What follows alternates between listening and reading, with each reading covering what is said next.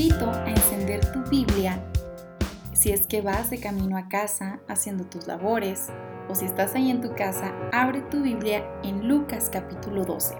Hoy vamos a estudiar los versículos del 49 al 53. Antes de comenzar, quiero que recuerdes el versículo central de este estudio que se encuentra en Lucas capítulo 1, versículo 4. Hoy voy a estar utilizando la versión Reina Valera 1960 y dice, para que conozcas bien la verdad de las cosas en las cuales has sido instruido. Mira a tu alrededor, analiza cómo ha cambiado tu entorno en los últimos tres meses. ¿Qué tal tu rutina, tus actividades diarias? Quizás la adrenalina de correr para llegar a tu siguiente clase que se encuentra en el último edificio de la escuela, las horas frente al espejo arreglándote para salir con tus amigos a la escuela, al trabajo, ¿O qué tal el fin de semana e ir a la iglesia, vernos, abrazarnos, reírnos, convivir? La verdad es que nos extrañamos mucho. ¿Cómo ha cambiado todo, no? Una vez más te pregunto, ¿cómo ha sido tu relación con Jesús en estos últimos tres meses? ¿Has vivido nuevas experiencias? ¿Has conocido realmente más de Él? ¿Has tomado tiempo a solas para que te dejes enseñar por Él? o has terminado de ver tres series de seis temporadas cada una y tu Biblia sigue en la última bolsa o mochila que llevaste el 15 de marzo a la iglesia. No te estoy regañando ni mi intención es juzgarte. Te lo pregunto porque días atrás yo tuve que ser confrontada de cómo ha sido mi búsqueda y mi alimentación espiritual en los últimos días. Te animo y en verdad te invito a que deseches todo desánimo y pesadez y vuelvas tu corazón a Jesús. Estamos viviendo tiempos difíciles, esos tiempos donde dice la palabra de Dios en Mateo capítulo 24 versículo 12, y por haberse multiplicado la maldad, el amor de muchos se enfriará. Es hora de despertar, el enemigo no está en aislamiento por la pandemia, dice la palabra de Dios que anda como león rugiente buscando a quien devorar. Escucha lo que dice en Primera de Pedro 5:8. Sed sobrios y velad, porque vuestro adversario el diablo, como león rugiente, anda alrededor buscando a quien devorar. Jesús no nos dijo que seguirle sería fácil, tampoco nos prometió que seríamos aceptados y bien recibidos por pensar y actuar diferente o hacer las cosas bien.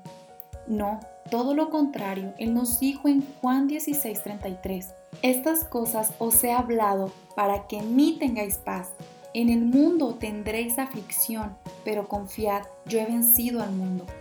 Vamos a pasar momentos difíciles, vamos a enfrentar desánimo, enfermedad, crítica, problemas, pero no estamos solos, Él está con nosotros y Él ya venció. Él es el mismo que nos dice en Isaías 41:13, porque yo soy Jehová tu Dios, quien te sostiene de tu mano derecha y te dice, no temas, yo te ayudo. Ahora, volviendo a Lucas capítulo 12, en los versículos 49 al 53, te invito a que lo leamos juntos. Ahora yo te voy a leer lo que dice la nueva traducción lenguaje actual. Yo he venido para encender fuego en el mundo y cómo me gustaría que ya estuviera ardiendo, pero primero tengo que pasar por una prueba muy difícil y sufro mucho hasta que llegue ese momento.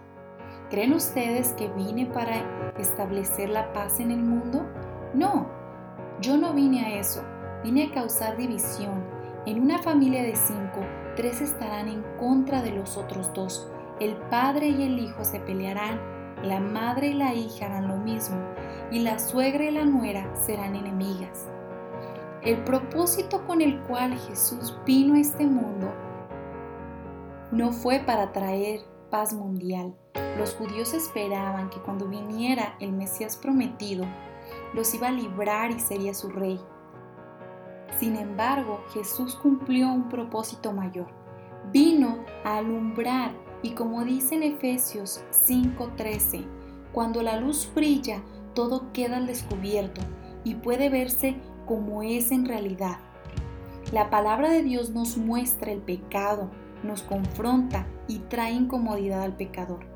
Jesús vino a causar división y creo que de una u otra forma lo has experimentado. Al seguir a Jesús y al vivir diferente y no actuar como los demás, muchas veces somos rechazados, hay críticas, problemas, burlas, porque no actúas como el resto.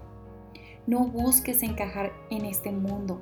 Recuerda que fuiste creado con un propósito. Busca a tu creador.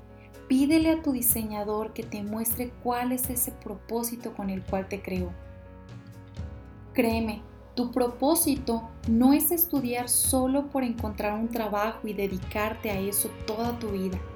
Incluye a Dios en tus planes y verás cómo Él se encarga de usarte para un propósito mayor. Escucha lo que dice Efesios capítulo 5 del versículo 13 al 17. Mas todas las cosas, cuando son puestas en evidencia por la luz, son hechas manifiestas, porque la luz es lo que manifiesta todo. Por lo cual dice, despiértate tú que duermes, y levántate de los muertos, y te alumbrará Cristo. Mirad pues con diligencia cómo andéis, no como necios, sino como sabios, aprovechando bien el tiempo, porque los días son malos. Por tanto, no seáis insensatos, sino entendidos de cuál sea la voluntad del Señor.